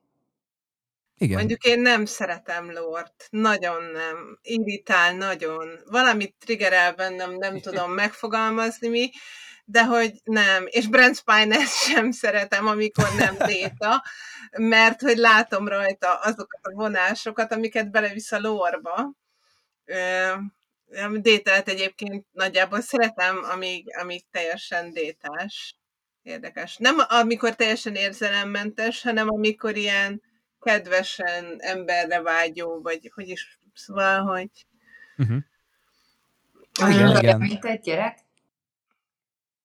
Ö, Igen, is, meg nem is. Egyszer egy gyerek és felnőtt, ez a furcsa kettőssége, hogy van egy ilyen ártatlanság benne, és, és egy kicsit naivság, jó indulat, valamilyen értelemben odafigyel az emberekre, de nem abban az értelemben, hogy szociálisan ő tök jó, meg hogy tudná, hogy a másik mit gondol, de hogy akar arra odafigyelni és megfigyelni őket. Ezt a Jenna is értékelte. Neki. Azt mondta, hogy neki a legfontosabb, hogy Déta igyekszik. Igen. Az is, de aztán uh, mégse volt elég. Nekem egyébként mert... tetszik a Détának a kabinja, bár én nem, nem Jenna szemüvegén keresztül látok, de tök jó festmények vannak ott. Meg uh, szerintem nem spártai. Meg ja, eleve... hogy a Détának a kabinja? Aha, meg... Mondjuk két, két festmény, és utána elég spártai szerintem. Most nem spártai, mert most átrendezte a Jenna Oda vitte azt szerint. a ö, plexi domborművet, ami egy kicsit ilyen, nem tudom milyen neoprimitív vonásokat mutatott a Déta számára, és, de illett oda. Tehát tök uh-huh. jó szeme van a, a Jennának, hogy na ez egy olyan détás, és akkor ez, ezt oda uh-huh. lehet majd tenni, csak hát a déta az nem mindig vette a, a lapot, kellett egy-két ilyen és akkor a déta az, az rájött, hogy ja, ja igen, tehát nem ide tesszük, hanem akkor középre tesszük.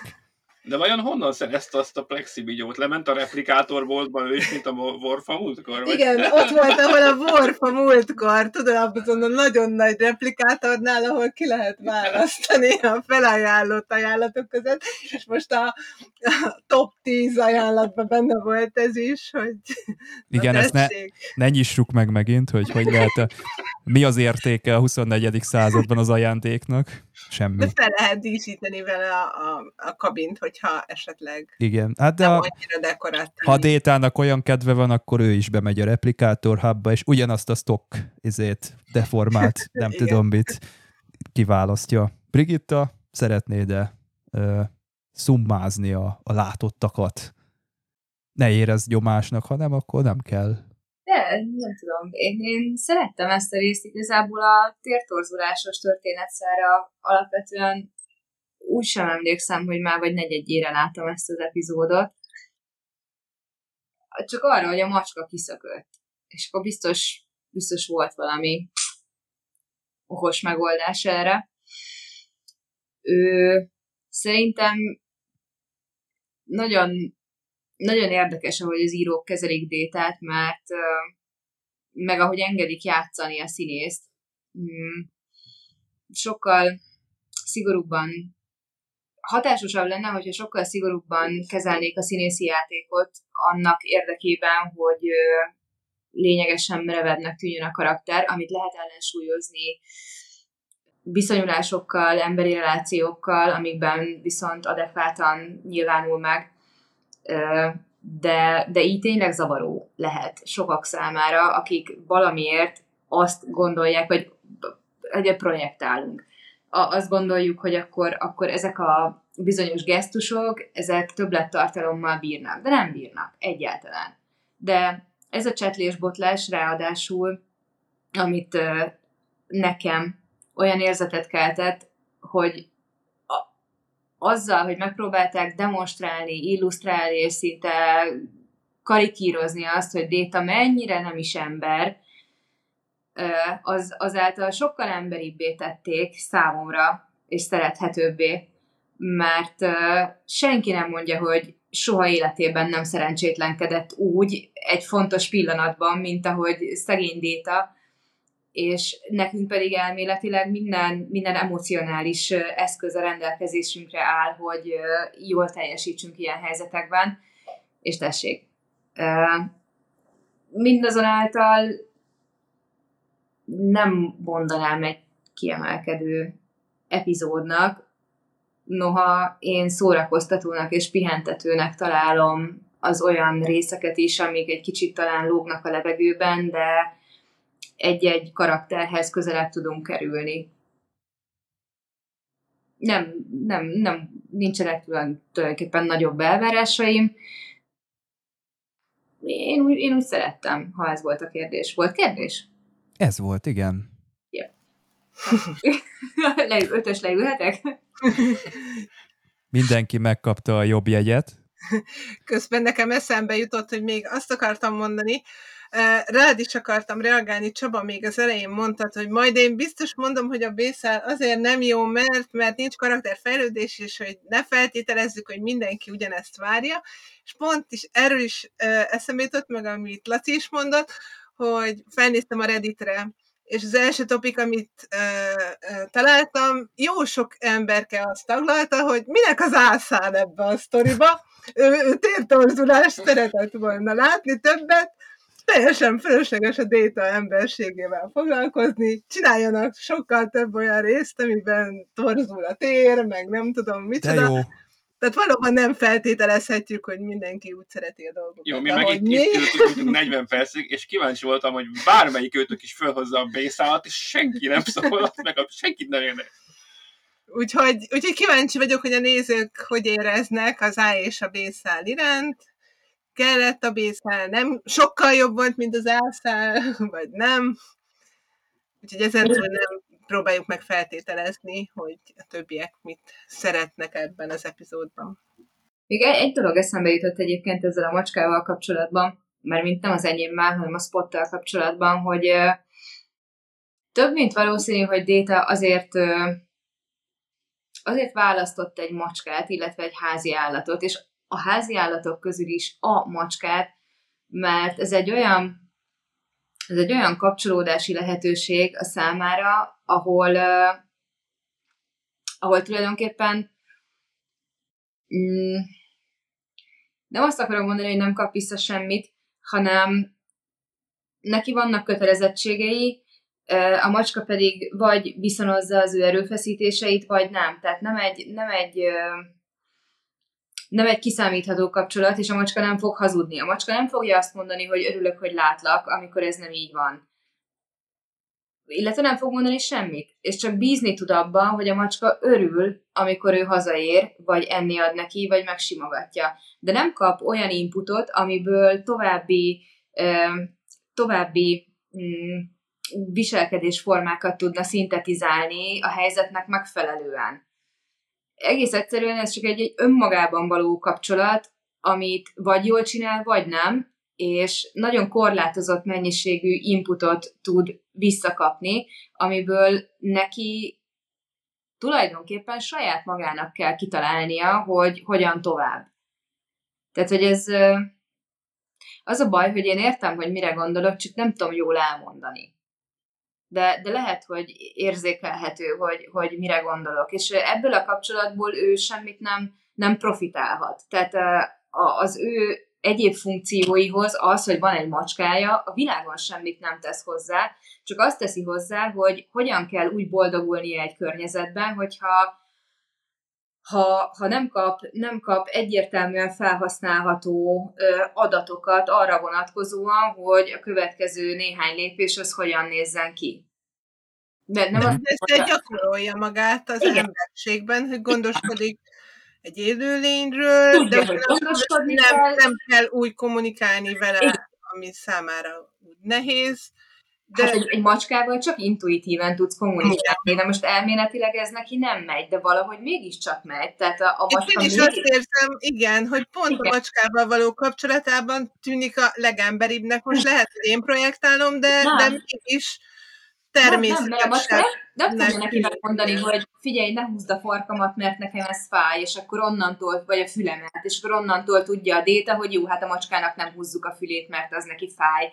Um, nagyon sok, nagyon sokféle reakciót, ez, ez valószínűleg csak az, a, lehet, hogy aki, akinek macskája, konkrétan macskája, tehát nem házi a teknősel kutyája, papagája, az lehet, hogy, lehet, hogy jobban érti, ez um, nem is tudom jól elmondani, ez inkább ilyen érzés dolog, hogy, hogy milyen egy viszony egy, egy, egy macska és a, és, a, és a macskának a gazdája között, akit egyébként annak elfogad, mert ez is lényeges.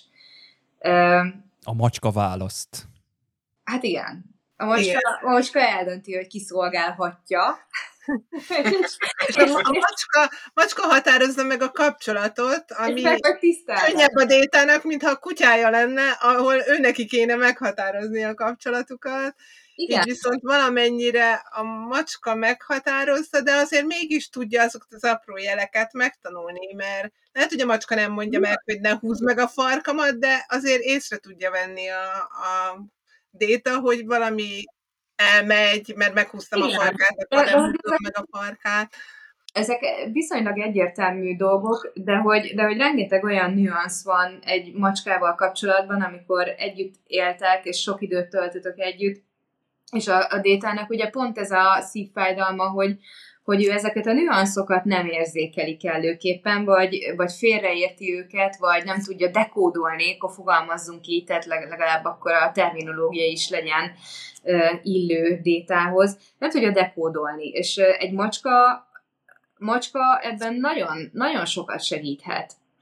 Szerintem. És bizonyára, vagy hát ez lehetett az egyik indoka annak, hogy ő macskát választott, és az is, hogy miért, miért vannak jól a macskával. Mm, például Déta ugye nem akarja rá erőltetni magát senkire, vagy tehát, hogy nincs, nincs egy ilyen, mivel nincs, a vágya a kapcsolódásra, törekvése van, de ösztönös vágya nincs, tehát ha valaki őt elutasítja, nem veszi magára, nem sértődik meg, nem, nem húzza fel az orrát, duzzog, és egy hétig nem veszi fel a telefont, hanem, hanem elfogadja. És, és, ez, és ez szerintem, szerintem egy egész érdekes elképzelés, csak ha már így a házi állatoknál tartunk, meg az érzelmeknél, hogy így összegömb, összegömbölyítsük így ezt a két dolgot. Így van, ezt keretezzük ezt a dolgot. Szerintem a egyiptológusok is, meg azok a kutatók, azok a régészek, akik majd ezt a 21. századot nézik és megnyitják a közösségi médiákat, egységesen arra következtetésre hogy jutnak, hogy a macska, a macska van a hierarchia tetején.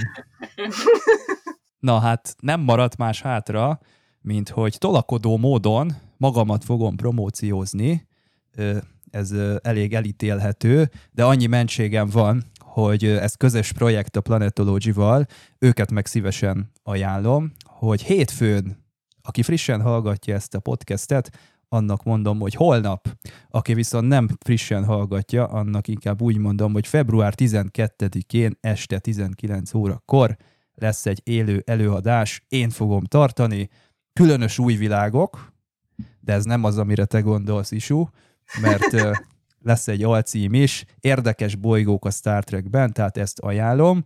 Aki lemarad, az sem feltétlenül ússza meg, mert a YouTube-on ez utána megnézhető lesz, és ezt akkor ott meg lehet találni.